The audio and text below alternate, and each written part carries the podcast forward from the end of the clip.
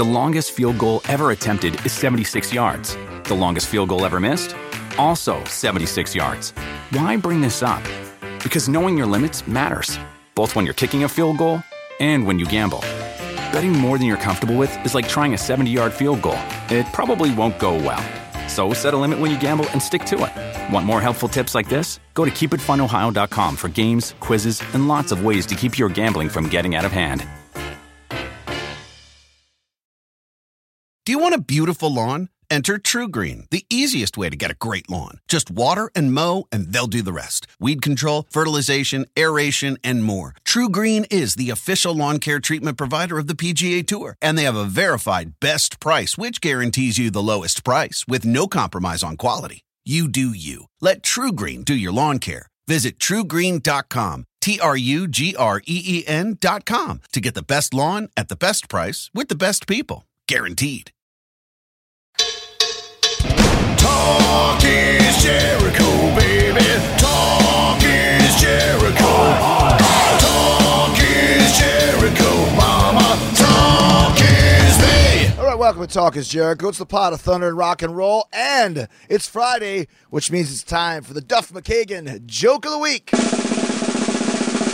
Hey, Chris Jericho, it's Duff McKagan calling. I was at the restaurant the other day, and I ordered my dinner, and I got some meat, and I couldn't quite finish it. The waitress came up at the end, and she said, "You want a box?" I said, "No, I'd rather wrestle." Thank you. Goodbye. Yeah. But if I didn't know better, I think Duff might have used that one before. I'm not sure. Still funny. Duff McKagan, Rock and Roll Hall of Famer from a little band called Guns N' Roses, still taking the time to call us every single Friday with the Duff McKagan Joke of the Week. Not going to get that on any other podcast. I'll tell you that right now.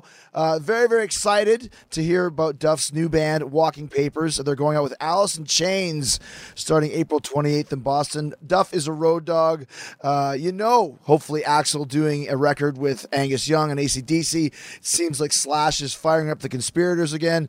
The boys from Guns N' Roses go on their separate ways. Hopefully, there'll be a new Guns N' Roses record in the can sometime soon. If not, at least we got Duff and the Joke of the Week. Speaking of good friends, Howard Jones, my good buddy, his new band, Light the Torch, are getting ready to tour as well. They haven't announced the exact dates, but the new album, Revival, drops today. Howard's going to tell us all about that, why he's doing more singing than screaming on this one. He's introducing their new drummer. You'll also hear the whole story on why the band is no longer called Devil You Know and how they came up with their new name, Light the Torch. But don't worry, Howard said they're still going to play all those killer Devil You Know songs on tour. Howard's also talking about his struggle with manic depression, how that affected his relationship with his former band Killswitch Engage. He's speaking pretty candidly about his years trying different medications to get his illness in check, and now how years later he's medication-free and the happiest he's ever been. Howard's got tour stories, stories about being mistaken for 80s British musician Howard Jones. Stories about living in my hometown, Winnipeg. He moved there 6 years ago or so. You hear why. And, of course, we'll talk more about the Heaven's Metal podcast, our Christian metal group text with Howard, myself, and Richard Christie from The Howard Stern Show. Lots of great stuff with my good friend Howard Jones returning to Talk is Jericho. But Fozzy, speaking of returning, we're returning back on the road. We started in Chicago. We played Chicago the other night. Packed house. Tonight we're playing a sold-out show in Detroit, Rock City. Tomorrow, a sold-out show in Dayton, Ohio. Then we come back next Monday, April 2nd, Cleveland, House of Blues. April 3rd, Pittsburgh at Jurgles. April 4th, Clifton Park at the Upstate Concert Hall. April 5th, New York at the Gramercy. Get your tickets soon for the Gramercy. This show is going to sell out. We're going to have our first New York City sellout at the Gramercy. Get ready for that. And we also sold out Philly at the Foundry on April 6th. April 7th, Portland, Maine at Aura. April 8th, Hampton Beach, New Hampshire at Wally's. And I know for a fact that that's WrestleMania day, but don't you fret. You can come see Fozzy. We're playing an early show. Then stick around and watch WrestleMania with me and the rest of the band in Hampton Beach at Wally's. Go check check out all the information for that show and the remaining shows on this tour at FozzyRock.com, and come join us for the VIP meet and greet. One of the best in the business. We've sold out VIPs in a lot of cities. Portland is sold out. New York is sold out. Chicago is sold out. But make sure you get a part of this. You get to see a private concert. We'll play songs you're not going to hear later on that night. You're also going to get a meet and greet, a picture, get to hang out, all that sort of stuff. Check us out on the Instagram at FozzyRock.com. Go to our Instagram story and see all about that. Also, Fort Myers, April 19th, we're playing at the Buddha Lounge. So go down and check that out right before 98 Rock Fest in Tampa. Then we're doing Earth Day birthday on Sunday in Orlando. And then we head over to South Carolina. All the information on FozzyRock.com. So go check that out now, and check out Howard Jones and his new band, Light the Torch, right here on Talk is Jericho. So the return of one of my favorite guests, Howard Jones. Not the other Howard Jones. Yeah, not the cool one. But it's funny because here we are in Winnipeg, yeah. And Howard is one of the few people that I know that ever moved to Winnipeg. And a couple days ago, sitting in this exact chair was Kevin McDonald from Kids in the Hall, mm-hmm. Another guy that moved to Winnipeg. I've mentioned your name. Like, yeah. What the hell is what's going on here? But you like Winnipeg. You've been here for how long? Wow. Man, what's it been? Like 6, 7 years? Wow. Something.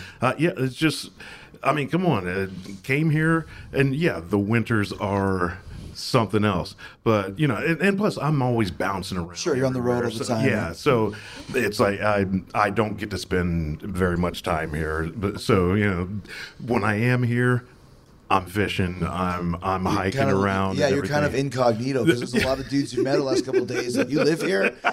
They're just like, you have a place here? I'm like, eh, like I'm known to pop in from time to time. Do you ever go anywhere? No, I do not. Well, I just hang out outdoors, man. But we had a good couple of days, man. Yeah. We went to Guns N' Roses the other day. Yeah, we did. What a great show that was, man. Yeah, and just it was surprisingly crowded in there. Jam-packed. I mean, yeah. I mean, first couple songs, and it was standing room. When we were walking through that concourse to get to the elevator that we need to go, I have never been in a venue that crowded. No. In the concourse. It was shoulder to shoulder. We couldn't. Like, remember, we couldn't move. Yeah, it was insanity. And then, of course, add to the fact that, you know, this is your hometown. It was literal fame rape. You remember that one lady? She's like, and literally, you're walking, but we're still walking slow. And she's like, Chris Jericho, I've got 8 kids, and one of the kids loves you. And like, I can't stop. Yeah, you gotta, you know, they'll throw just the deepest emotions at you in the shortest period of time. Yeah, my son, like, you know, that wasn't this, but my son is terminally ill, dying, and he wants to. I can't listen to the story. I'm sorry. I mean, it's crush time. I know, it's just, I know, it's like, my brother's dead. I love the wine salt. You know, just, okay, what do you say to that? do you ever have problems at the airport here leaving Winnipeg? No. Because it's always super packed there. It is. It's, yeah, it's starting to get a lot more traffic. But, no, I usually don't have a problem. But it's hard. That's one thing when I lived in Calgary and working in the States, going through the customs all the time, it's mm-hmm. a little bit of a hassle. You know, like, it can be. Yeah. But, you know, luckily there's nothing on my record. Thank goodness. And, but I'll have to say, like, going through Montreal, I just don't enjoy that at all. Mm. It's one of the worst as far as lines for customs and security. And does that happen quite a bit where you go Winnipeg, Montreal, then Montreal across the border there? Yeah, or just, you know, it's like, oh, hey, I'm going to go on a fishing trip. And so you end up going through Montreal for some unknown reason. Mm-hmm. Or, you know, or sometimes you go through Toronto and do something with that airport.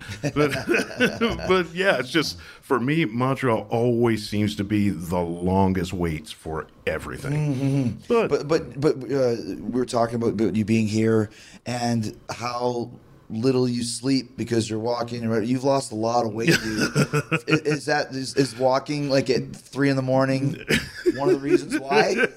It does happen. Well, the only guy that sleeps less than me is you. Yeah, pretty much. If I text you at any time, most likely you're awake. Yeah, chances are I'm going to respond. I think you texted me last night and said, I'm already up walking the dog. I'm like, yeah, I'm already up, still up.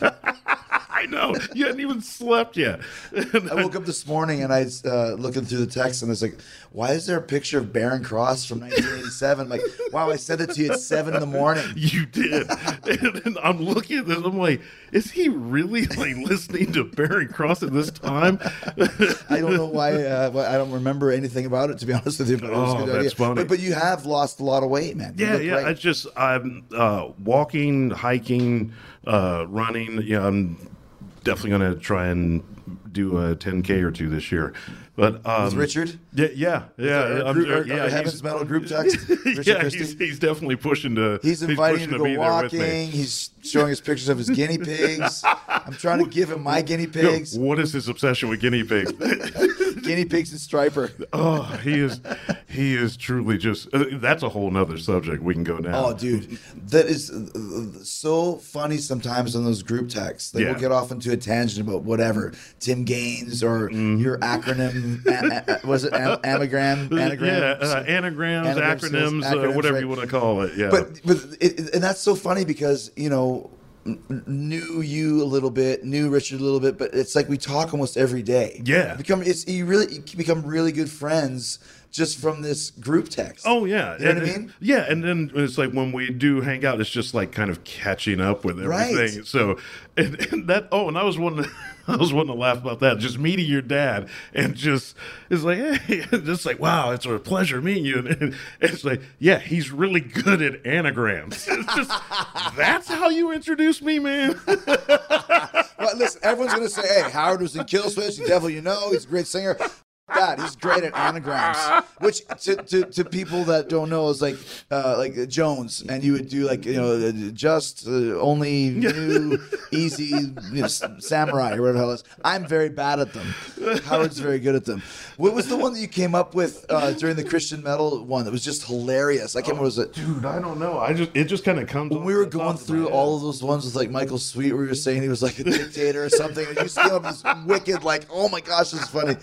So. Well, at least for us, yeah, hilarious. Anyone else who's listening to this, but they know this by now. When Jones is on, they're not going to talk about anything smart. Oh yeah, but actually, though, nonsense. There is. We mentioned Killswitch and mentioned Devil You Know, but both of those are in the past, and the new band, which is the old band, is Light the Torch. Yes, and. You played a couple tunes, and dude, it's very different from anything you've done. It's super radio friendly, super accessible, and you're singing great on it. Thank you. It's a whole new vibe for this new band name. Yeah, it is, and it's fun. This is actually one of the first times I'm really talking about it. Did I just give that away? Was this supposed to be a surprise? Oh, it's coming out. We'll put this out when people know about it already. Oh, so. Yeah, it's coming out. Plus, well, that's the thing. We're actually shooting the video, so I'll be... Last night? No, we're about... Well, I'm about to head back to L.A. Okay, gotcha. And so I'll be out there. What's the song we're going to do? Die Alone. Great tune, man. Yeah, that's the one you sent me and Richard were listening. Yep. The thing I love about it too is if you send a song or I send a song, like I'll listen to it when I get a chance. Mm-hmm. Richard, if the song is 4 minutes long, you send him a song, and if he's not doing anything, like 4 minutes and 10 seconds later, this is really great, Howard. You sound so great. I'm like, how did you even have enough time to listen to that? That dude is taking notes on it. What in the world? And he'll give you detailed info back. It's like, man, it's a great dude to bounce some ideas on. That's right. But so, what? Why the change in sound? You know what? We just kind of felt like, why not? Especially with having a different person writing, or you know, and having a different person not writing, and honestly, I've been doing this for a long time, and. I just kind of felt like, wow, that's like one of the few things I haven't done is like just pretty much sing a whole album. Mm-hmm. Or just like, sing clean, just the majority of the album. And so I figured, why not? And so we just started writing, and it just progressed, and it's still heavy, but it's just... You know, it's interesting because it's happened with Shadows and with Corey. screaming, the hardcore screaming, and then suddenly, like Shadows, for example, I think maybe it was City of Evil album, he starts singing. He's like, such a great singer. Corey's such a great singer. You're such a great singer. But it's like you almost didn't know that at first because it's very much, you know what I mean? Yeah, it's a whole different vibe writing and just trying to focus on the songs even more than you do, because screaming, it's a fantastic outlet, and you can literally pour your heart out and with no filter, and because you don't have to worry about structuring as much, mm-hmm. you know, just depending on the music. I mean, but when you've got these long, heavy songs and you're screaming, man, you can throw anything in there. Writing structured melodies and harmonies and everything, it's a little different. Mm-hmm. And just to actually do this for a whole album, it was just challenging and fun. And so that was half the fun. It was like, okay, I got to clear my head. So I just start walking the streets of LA and listening to music and texting you guys. So yeah, it's like, oh, I need a mental break, and you guys are sending me clips of some old, like some old Christian metal stuff. So I'm like, White Cross Live. No, yeah, it's like, oh, a little Blood Good will settle my nerves. But I know one of the reasons, like, why did you have to change the names? Because I'm sure people want to know. Yeah, is that something you want to decide on? Yeah. I mean, it's not really a fun thing to talk about, but the thing is, I'm the guy who doesn't really tell much about me. It's like you're not on social media. Yeah, at all. No Twitter, no Facebook, no Instagram. I have never signed up for those things. I think you've just got a phone. Recently. Yeah, I did go a pretty long time without one. But, well, it's just we ended up kicking out our drummer back in, like, June of last year, like 2016. And then he had put out this press release saying that he had quit the band and decided to, you know, move back to Australia. And it was just like, what in the world is going on? It's just because, you know, we just like, wow, we literally just kicked you out. And then there was that, and what's with the press release? What is that? And so, like, okay, we just had a vibe. This was going to get weird. And because, Fran and me and the third guy, we'd all started the band. You know, we all had an equal share. Three guys or four? Three. So just the three of us had started. And when start the band, just so people know, obviously it's a three-part agreement. You're three owners of the band and the name. Yeah. Right. And that was it. And Farnham, he did not want to give up his portion, and it just went on, and there's a long email chain. I could give you date by date, and just it'd be easier to go through that. I'm like, here, this is when everything happened. but after a long time, it was like, okay, we'll buy you out. Here's this. No, I want more. Okay, what's the number you want? Okay, I want this much. Okay, well, here's a check. Nah, I'd much rather keep it. Unless you want me back in the band, and you can announce in a press release that I'm back with you, and I'm like, oh, we're done here. Mm-hmm. I was just like, I'm done. So, which is tough because we dead catalog. What's that? Dead catalog. Right. It's a bummer. And the thing is too, it's like, and now nobody can use the name, and no one's making money off it. That is exactly where you could have had, you know, the guy take this money, you get your money. It's not about the money, but there's a brand that you've established. Yeah. Because we talked to this on the first time you came on the show, when you had your issues, you leave Killswitch, you form Devil You Know. Mm-hmm. Devil You Know, that's all I hear about. Devil You Know, you guys are touring with Slayer, and you're second or third from the top of the bill on festivals, and there's a real equity in that name.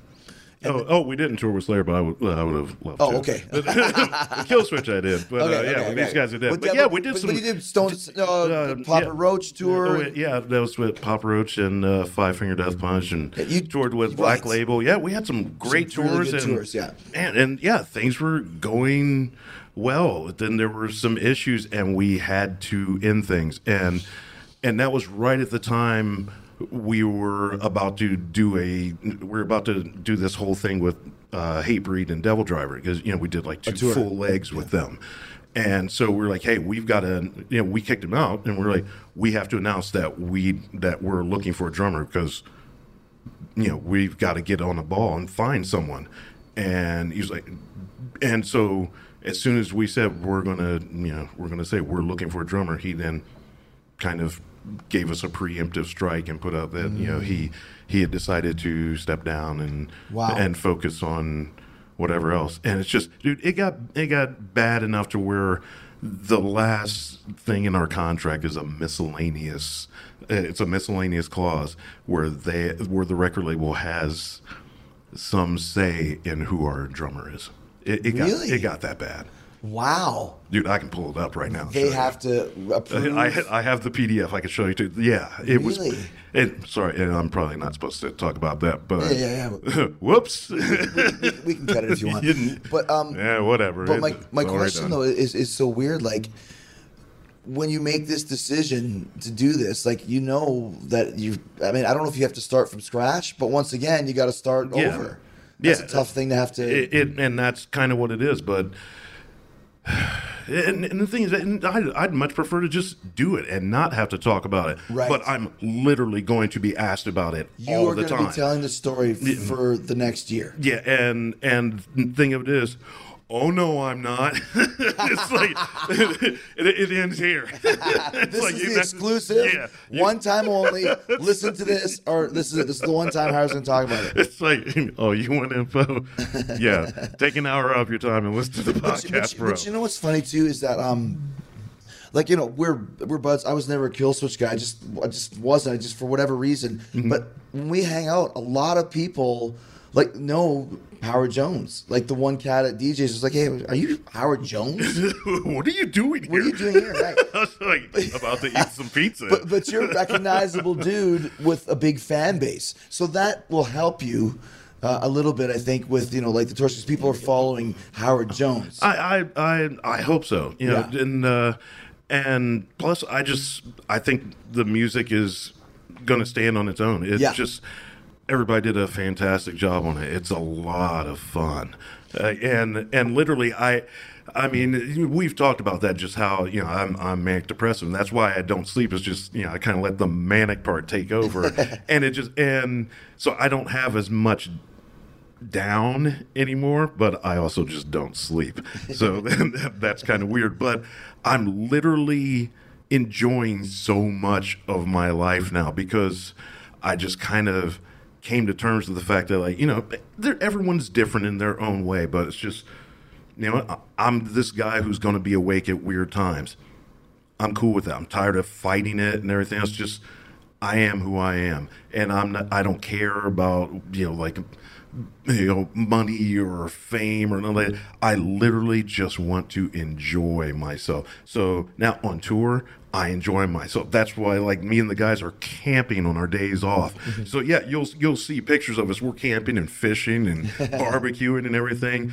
It's like every morning I'm out hiking, you know, or, you know, I'm running, or, you know, with my dog, or, you know, or of course texting nonstop about a certain yellow and black band, you know, but just, you know, I'm enjoying it, and that was a hard struggle for so long for me. You don't need that shit, right? You're in a place now where you're mentally very happy and comfortable. Dude, we walked through a crowd. It was like, I could never walk through crowds, and it's still hard at times. But us walking through wall to wall people, and it was just like. So that's something that would have freaked you out back in the day. Absolutely. In what way? Like, why? Complete panic attacks. Just being around that many people? Yeah. Wow. Yeah, it's still pretty rough at times. Mm. But yeah, it's just, you know, I don't know if it's getting older or whatever. It's just, I don't know, man. Just kind of gotten focused with a lot of things, and it just feels good. And so that's why I was like, okay, we're going to change the name. Let's just do something different. Let's try something I hadn't done. Let's try and sing on pretty much the whole thing. So, and so Light the Torch, it's just heavy but catchy, and hopefully, but it almost fits. Hopefully, you know, people will be into it. It almost fits the vibe of like a new band name, but it's like it's a new sound. Yeah, you know, yeah. Like, I don't know if this record came out under Devil You Know, It's not. It's different from that. Oh, and actually, shoot, I'll say, and I don't even know when this is going to be released, but yeah, like the name of the album is called Revival. Nice. So, yeah. So how did you come up with the name Light the Torch? Need something cool. Thought of a few things. Threw it at a wall. That one stuck. If you want deeper meaning than that, it's a lie. I said you should have called it Light the Flame. But, yeah. Baron Cross song. Seriously. Michael Drive in the house. Is it like when you try and think of a band name, do you have to go through like the copyright or whatever to see if anybody else has it? Of course. Well, did you have a couple other options, or was that the one? Oh, yeah. We had a few others, and I'm sure they were nonsense. And I could dig them out. I'm not going to, because I don't want to embarrass myself. Because if people are going to, you come up with a band name, two things are going to be completely true. People are going to love it, and people are going to hate it. Right. So. And it's funny, too, because it's like a band name. I remember when Mike Portnoy, he joined up with Billy Sheehan and Richie Costa, they did Winery Dogs. Mm-hmm. And I go, where did that name come from? He's like, Richie, want to do it? He's like, I don't like it. It's just a name. It doesn't matter. Like, it's the band, it's the music, all stuff. Like, I'm in a band called Fozzy. And once the band gets to a certain level, it's just like the band, you don't even think of it weird. Like Def Leppard. Like, what a terrible name. But it's Def, like, if you literally think about it, a Def Leppard. Yeah. And apparently it's illiterate because it can't spell correctly. So, but now it just becomes part of the culture. Yeah, or it's like one of the biggest bands now, Green Day. What is that? Yeah, you don't think, hey, that name is cool. Well, so like okay, Kiss. Okay, let's say you and I start a band called Hug with two G's. You'd be like, that's terrible, but what if we made it so huge? I'm going to go see Hug tonight. Just, hey, what's up? We're Hug. Finding the music you love shouldn't be hard.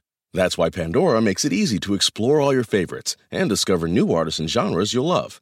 Enjoy a personalized listening experience simply by selecting any song or album, and we'll make a station crafted just for you. Best of all, you can listen for free. Download Pandora on the Apple App Store or Google Play and start hearing the soundtrack to your life. So you guys do the record. You got the new band name. Mm-hmm. Is it exciting? But are you still like a little bit like hope people follow me to this next band? Yeah, I mean, you always hope that people accept it and everything else. But man, I'm just at the end of the day, it was such a good experience writing.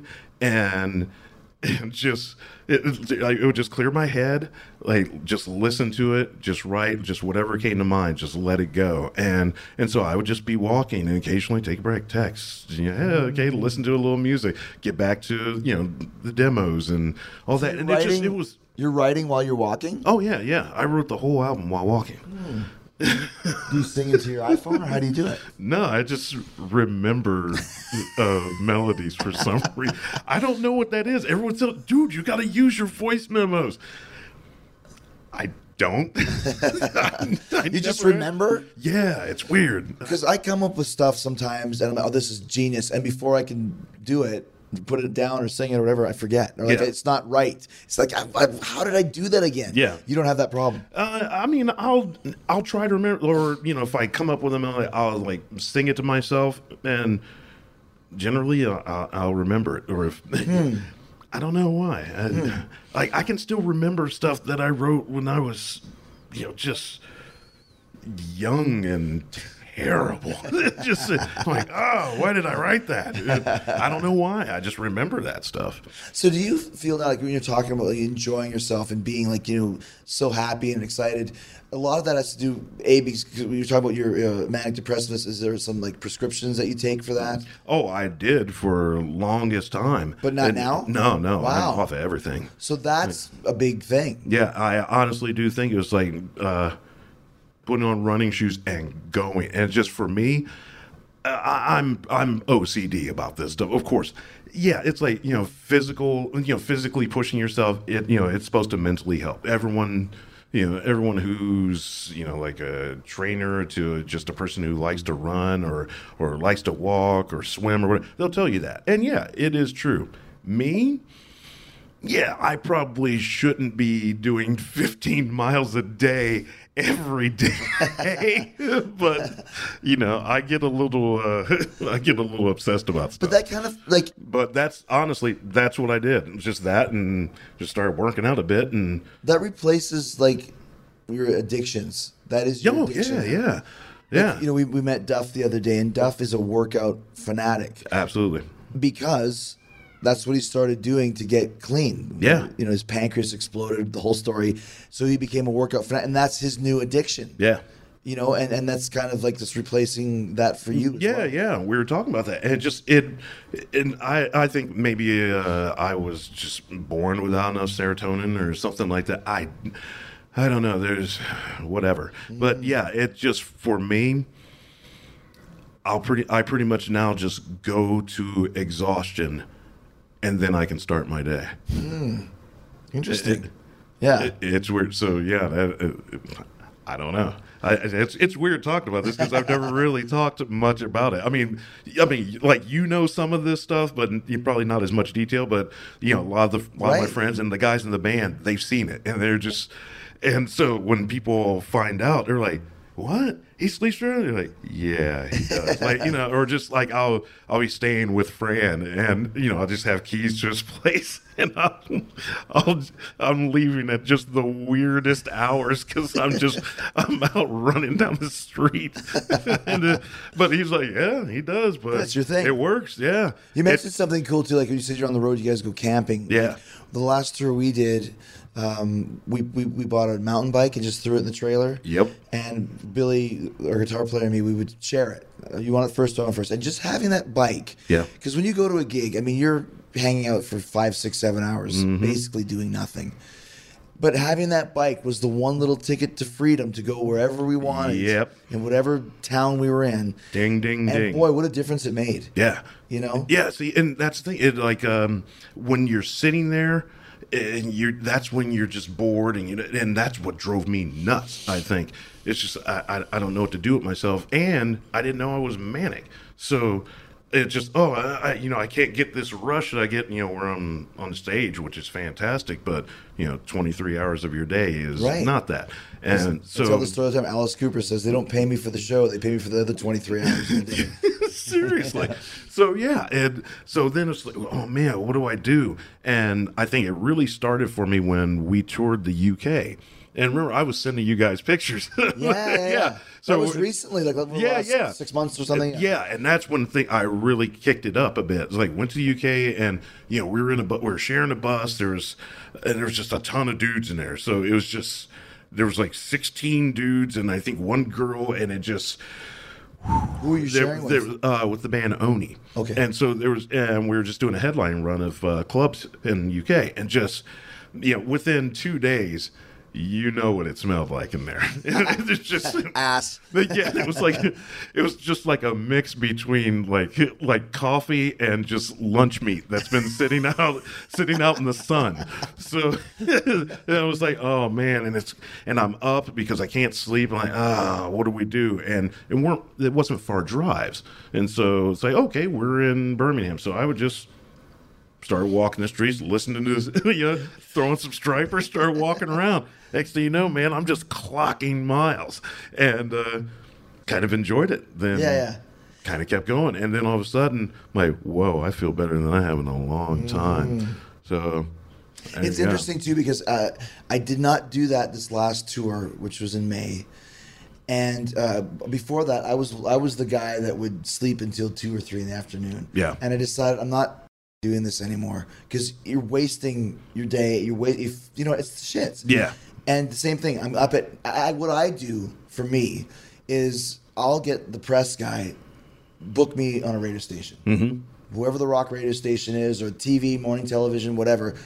Get me there where I have to be up at 9 or 7 or 8 or whatever. I have no excuse. Yeah. And that way I have to go to bed a little bit earlier, and then I'm up and I can go have breakfast, which is important, and then I have a day. And then when I do the gig, I feel so much better. Yep. You know? Oh, yeah. It's easy to get lazy when you're on tour. Oh, yeah, definitely. And the thing is, I just didn't know that this is what I needed to do. And that is, it's true. It works, man. You just give yourself a goal or what you have to do. But for me, I don't even really get that much jet lag anymore. Just my body's gonna snap me up. Wow. If I, yeah, like I can sleep for about 3 hours, and even then, it's not solid. I can fall asleep real fast, but yeah, my body's gonna wake me up. So when you're talking about manic, you say you're manic. What exactly does that mean?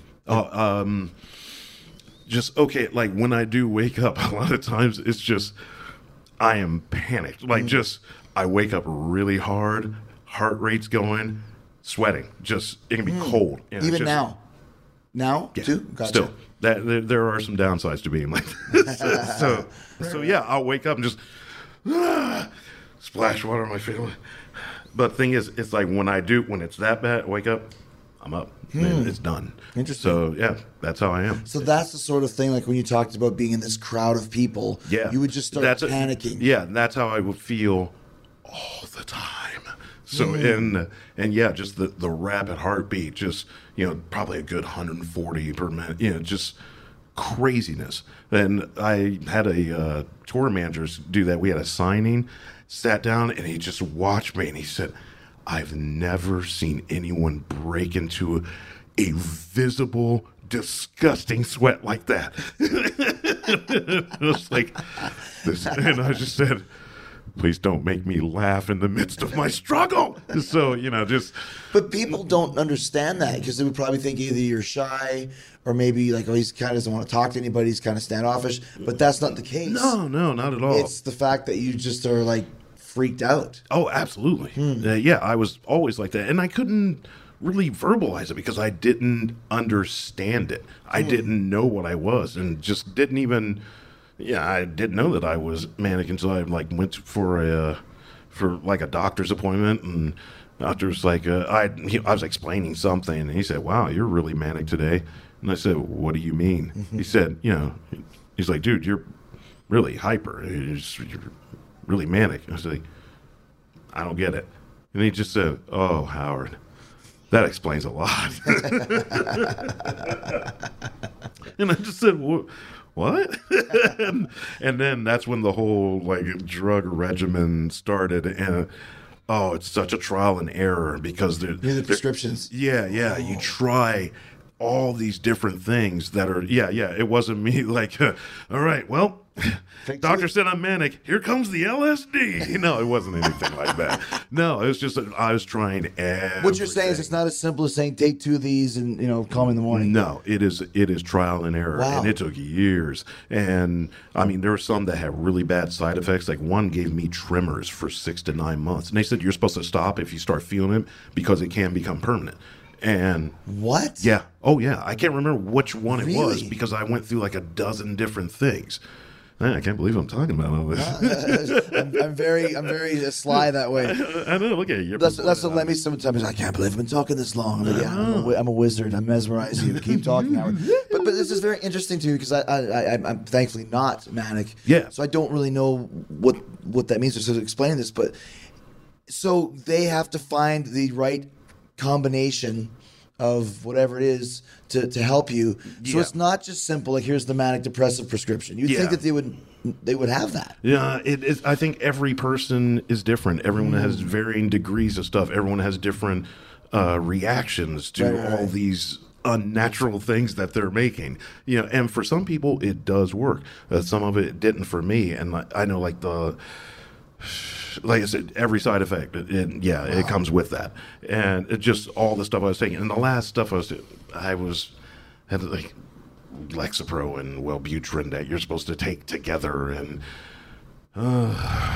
it was rough. And that's the reason why you parted ways with Kill Switch, right? Oh no, I had started on some of that stuff, and then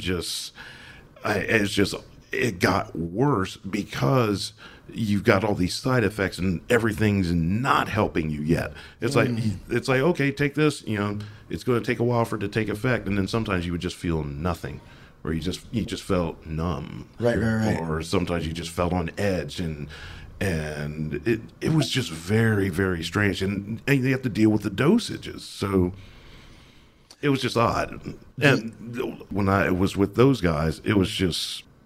We got together, started demoing, and they're like, okay, we'll meet here at Adams, and I don't know, I drove away and it was just, I don't know, the thought of going through another cycle of pouring my heart out on lyrics and then going to the studio and doing that again and then going on tour for what would undoubtedly be, you know, like solid years. Yeah.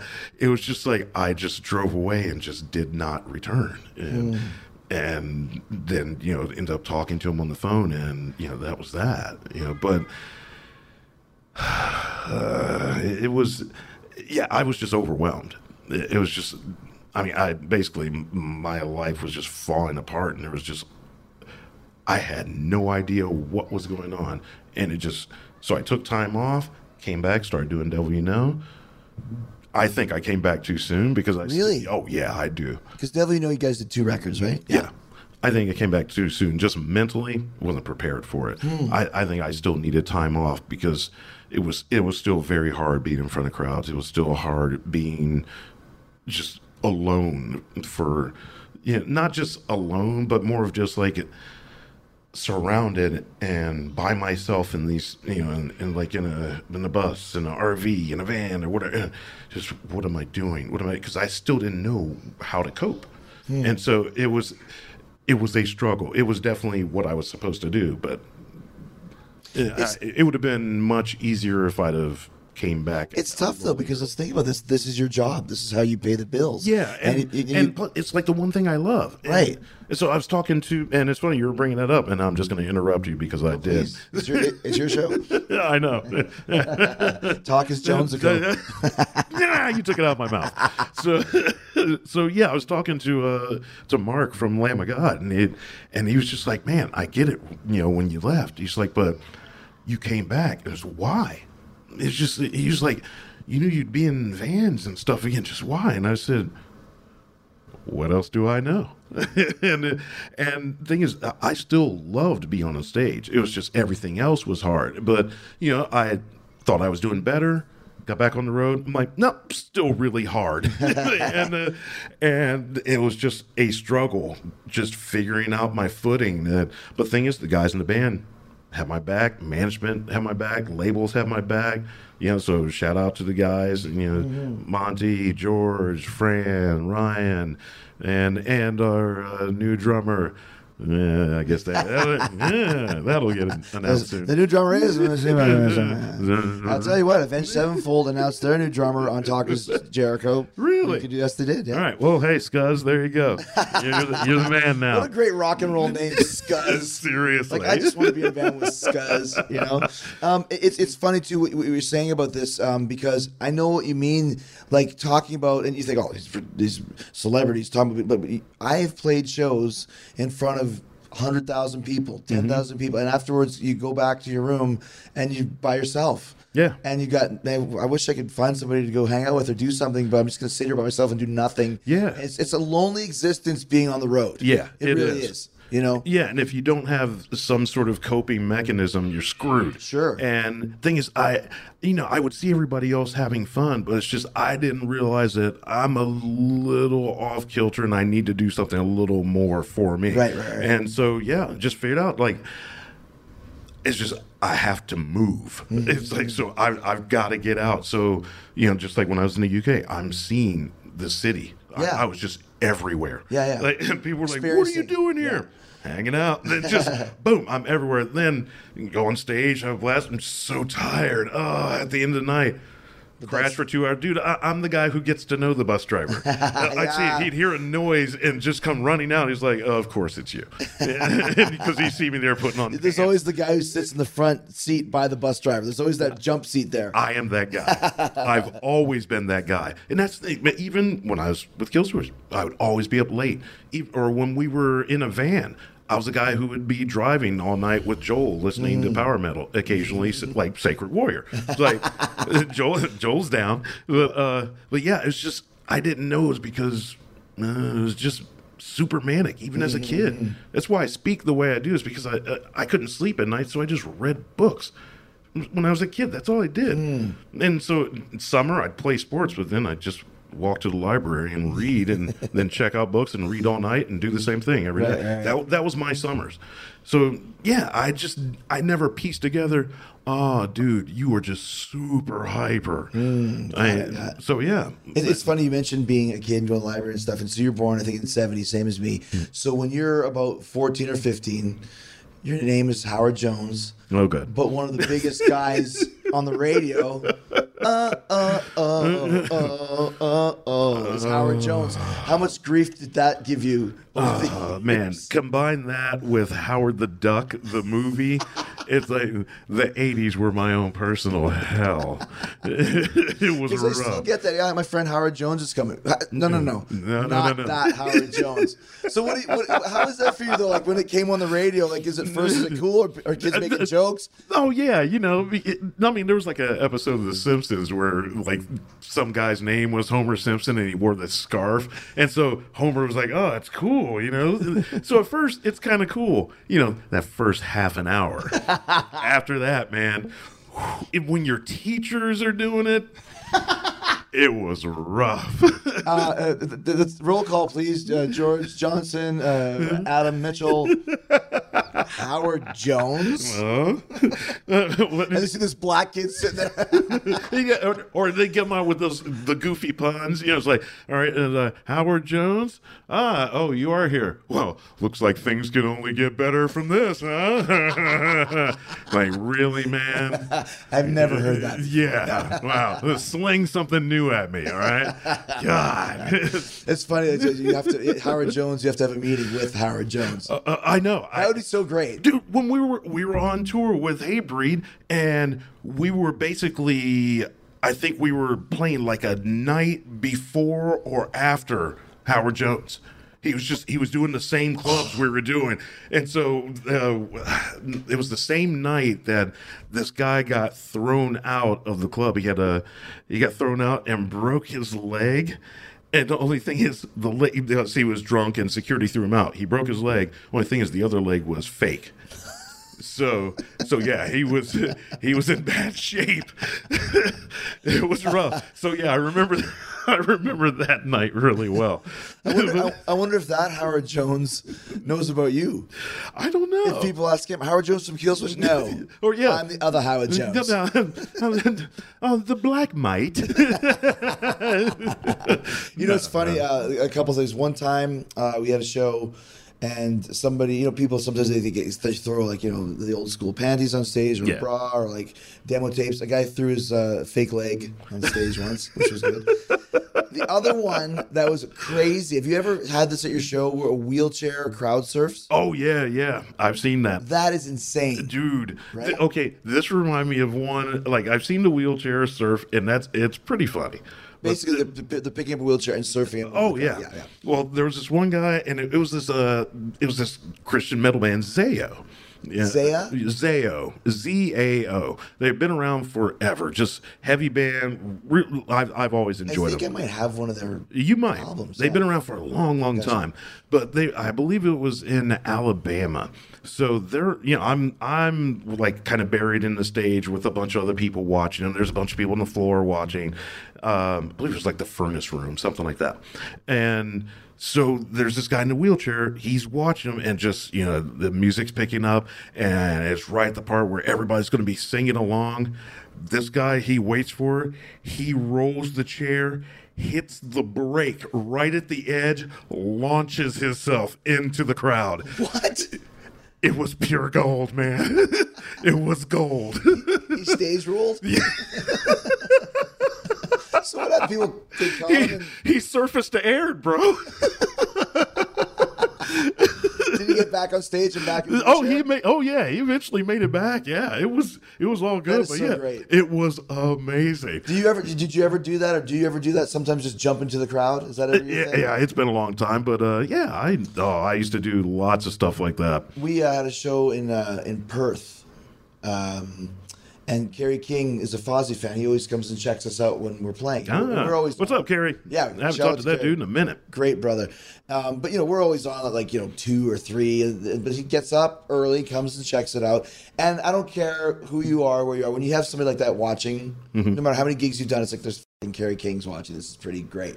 So I go on the drum riser, and at the end of the song, I do, like, a big jump, David Lee Roth not the David Lee Roth split, but I'm jumping in the air and doing the big jump, and I'd land. And when I landed, I fell.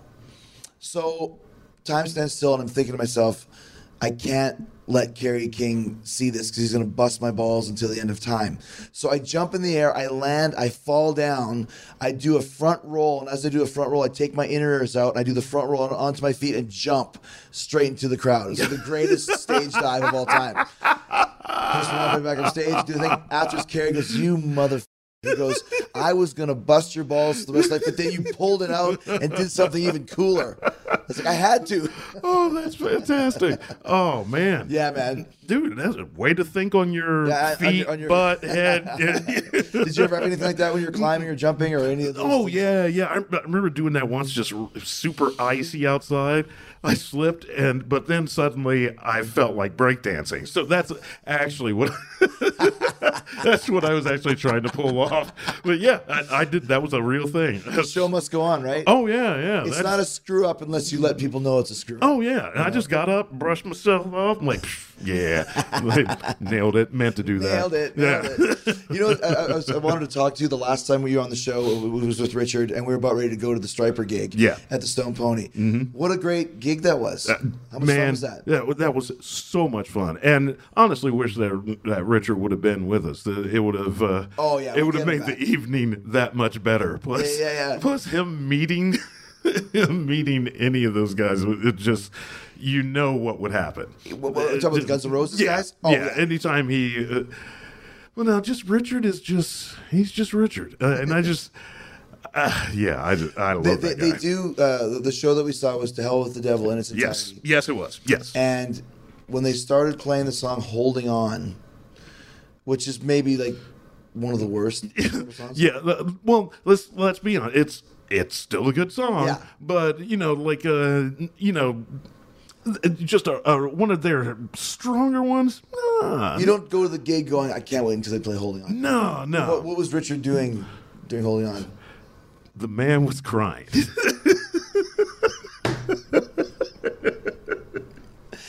And that's not an exaggeration, by the way. It was real.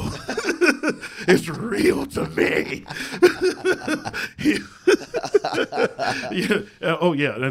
I had to go ahead and throw that in just for my love of wrestling. Like, I kind of went down the Ralphus rabbit hole too. The Ralphus rabbit hole. Man, those were fantastic times. But yeah, Richard was. It just you could just see the joy that was radiating off of him. It's just real. It is real. But you know what's cool? I was going to say this too. We went afterwards and met the guys, and we took a picture with you and me and Richard and the four dudes from Striper. Yep. And the look on your face in that picture was joy as well. I think you absolutely. That was pretty cool, right? Because you had never met them before. Oh no, not at all. And that's what I was telling. It's just I remember figuring out I could do certain notes or start singing just learning out and figuring out my voice to make me want to sing, man. Just those high notes and just how strong his vibrato is. Which is interesting because now you're getting to use that with like the tour. That's what I mean. Like the singing that you're doing is much more akin to Striper's style. Than Killswitch, right? Yeah. It was just a different approach. It still has some aggression and everything else, but it was fun getting to use everything that I've always enjoyed. That range. Yeah. And plus, there's still some screaming in it because that's just me. Yeah, it's not like you're going and singing like pop tunes. No, and it's still real heavy. Yeah, too. Very heavy. It's very heavy. But I like clean singing. I think that might be one of the reasons why I never got into Killswitch, and it's the same reason I'll say it too. Never got into Slipknot. I don't like that type of singing. You know me, dude. Striper, Dickinson, Mercury, Paul Stanley.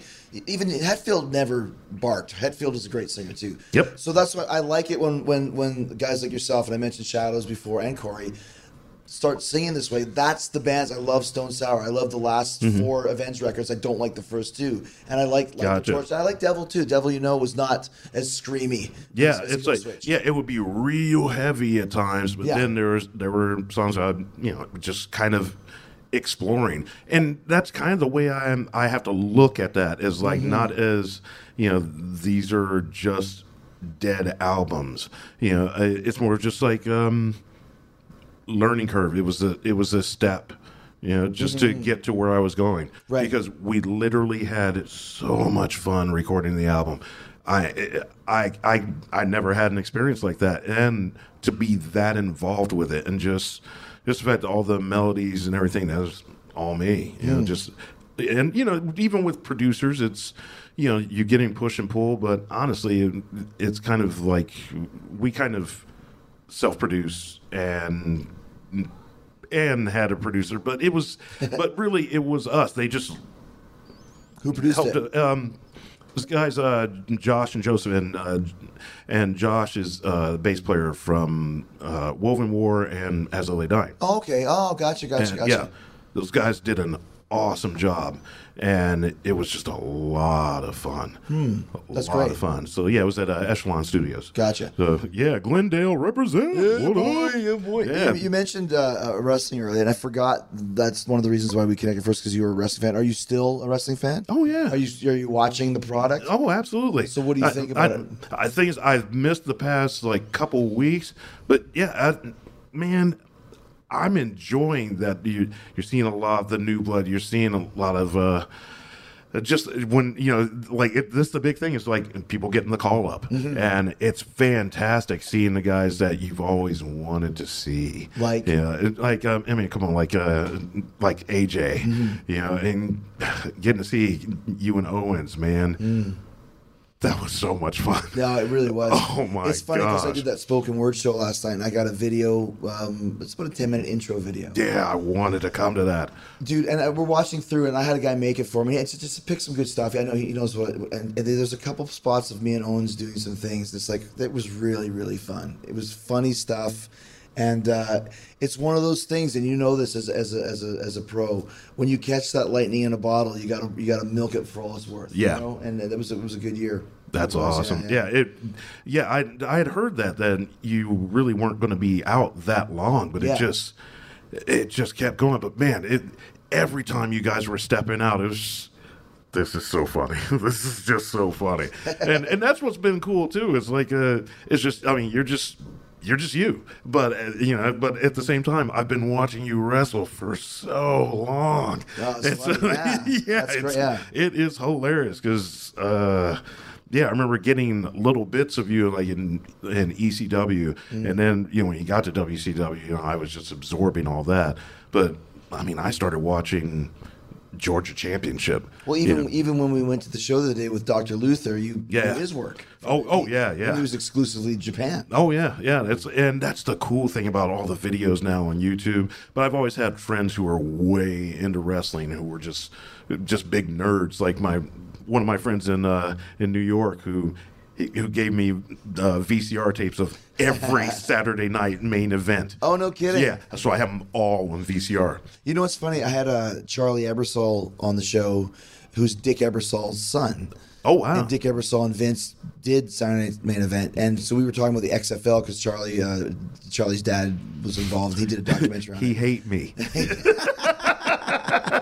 I had to do that one time, a referee, a match with a "He Hate Me" jersey on. Oh, and Vince, I said, "Why do I have to wear this?" He goes, "You have to, because we're trying to promote him." But why is the referee, me, wearing a jersey with "He Hate Me"? He goes, "Don't give me logic, Chris. Just put the thing on." All right, 1, 2, kick out. He hate me on the back of my thing. Oh my god! But what I was going to say is that we're going to do another podcast with Charlie about Saturday night's main event because he knows the whole story in the ring. But what a great thing that was! I used to love that. Oh, it was fantastic, man. Just the fact that I got to see it when like usually, you know, we'd be watching Saturday Night Live or something like that because, you know, my brother got me into comedy big time, but then wrestling too. And so, oh, I was just in heaven, man. I would sneak over to my friend's house and try and watch wrestling. It's like, no, you got to come in for dinner. I'd be watching wrestling through their window because they had cable and I didn't. Dude, I was a fiend. But we used to have parties. It'd be like you said, like once a month. You'd go to somebody's house and watch Saturday Night's Main Event. It was a real big thing. Hell, oh, absolutely, man. Classic stuff. Always, you know, always big. I remember like the Corporal Kirshner. Wow. He, I used to like him because he like was an army guy. Yeah. He lasted for about a week, but I still remember he had a zip line where he got on. They're at a water park. They did a whole vignettes at the water park. He took a zip line down into the pool, and I remember like thinking like, I wish I could do that someday. And I still remember stupid Corporal Kirshner on the zip line going down into the pool, like you know. Corporal Kirshner, that is so funny. He kind of had the buzz cut. He ended up going to Japan. As like a Leatherface type guy and some death wrestling company, got busted for something and spent like 6 months in a Japanese prison, which is like basically being in a box. Wow. So there you go. So basically he checked into a hotel there.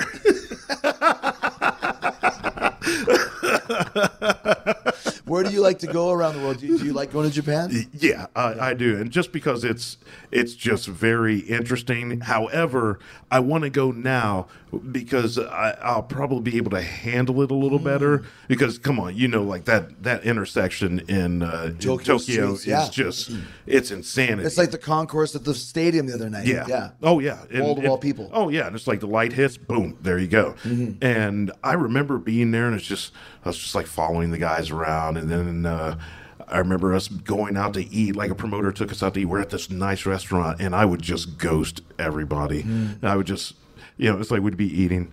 I would just leave, you know. So everyone's still there. Like I would pretend to go to the bathroom, and I would literally just go back to the hotel room and just be a weirdo by myself. But see, I've heard that before about Howard Jones. It's like, oh yeah, I met Howard Jones like 5 years ago. He wasn't really very friendly. It's like, well, that's because he had a lot of problems. Yeah, you know, like it wasn't being rude. It was being like scared or freaked out. And it's weird because I mean I never thought much about that, but now I see it and I see it from other people's perspective. I'm like, oh yeah, I could definitely see how they thought I was just the biggest jerk in the world. But as for me, I would just avoid crowds at any cost. So I got to go to some of the coolest places in the world and never see anything. So it's like, and I think I was talking about that with I forget who I was talking to, but it's just a couple of your boys that came, and I was just like, yeah, I've been to Paris probably 1 or 2 dozen times. I still haven't been to the Eiffel Tower. I still haven't seen the Arc. I've gone nowhere. I go there and I would do interviews, maybe do some laundry, play a show, sit on the bus, and a lot of times that was even hard in Paris because there's nowhere to park in Paris. Oh, that's a hard town to get. Yeah. Here's another thing that people don't really know.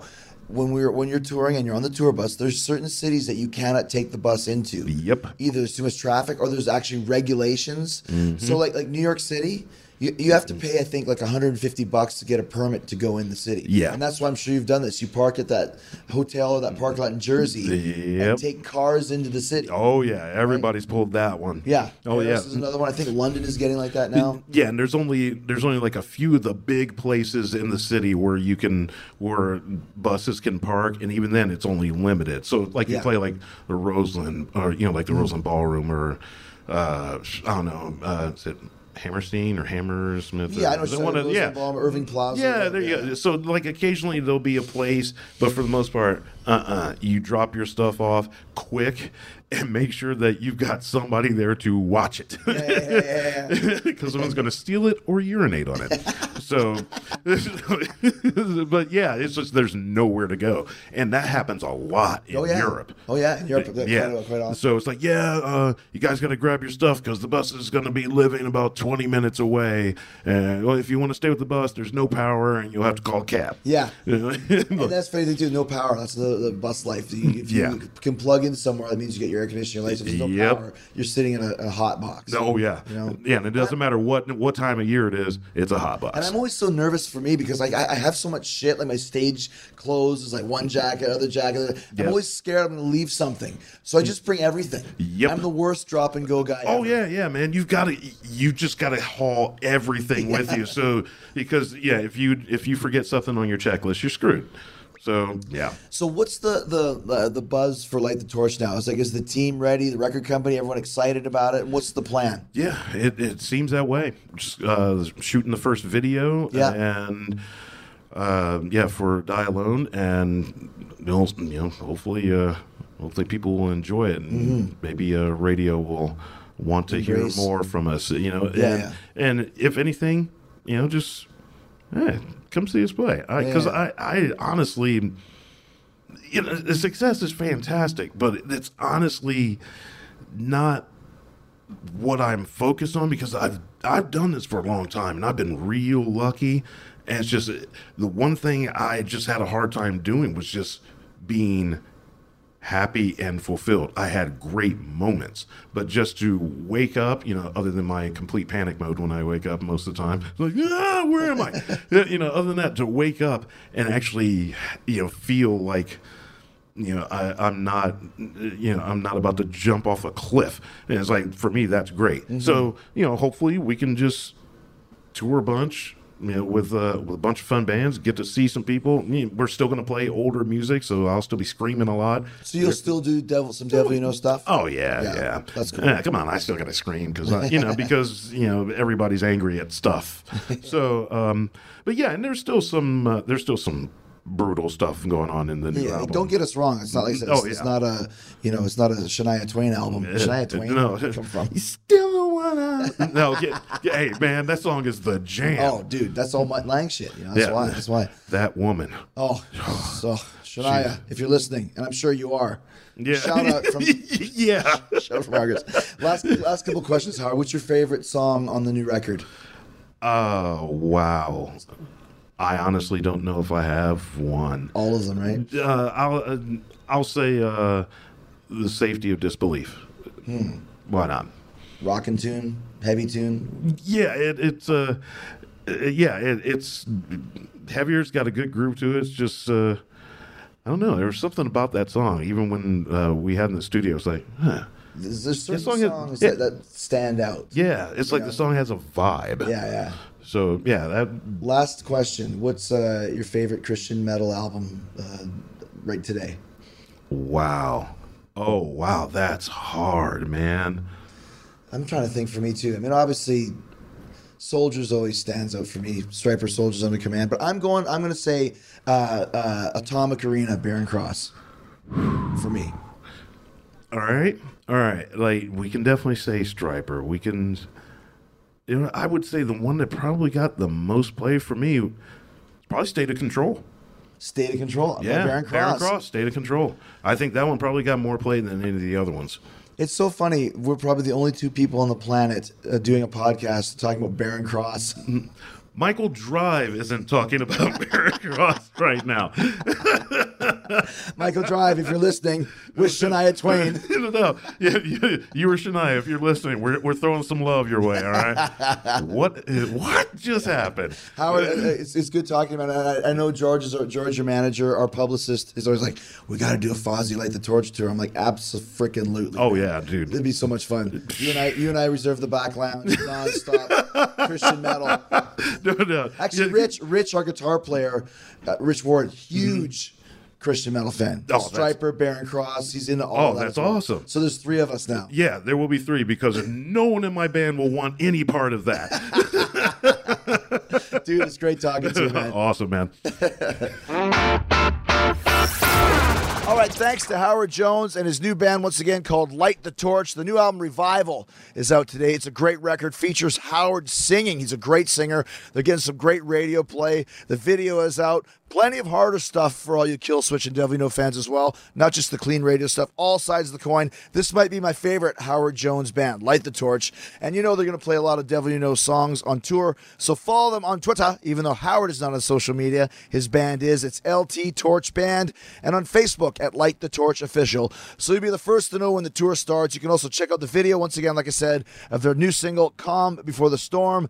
Thanks again to Howard. Great guy. We're getting ready to do a Striper podcast at the Gramercy. Gramercy, the reunion of the Heaven's Metal Triumvirate, the Christian metal gang, and you are going to love it. A classic album clash coming up with all the boys. So lots of cool stuff coming up, including cabins still available for Chris Jericho's Rock and Wrestling Rager at Sea, setting sail October 27th. Remember, $150, as little as $150 can hold your cabin. Once you book this cabin, everything is included in the booking price. We got so much talent coming on, so many things happening, and it's all inclusive when you book your cabin, all covered in the price of admission.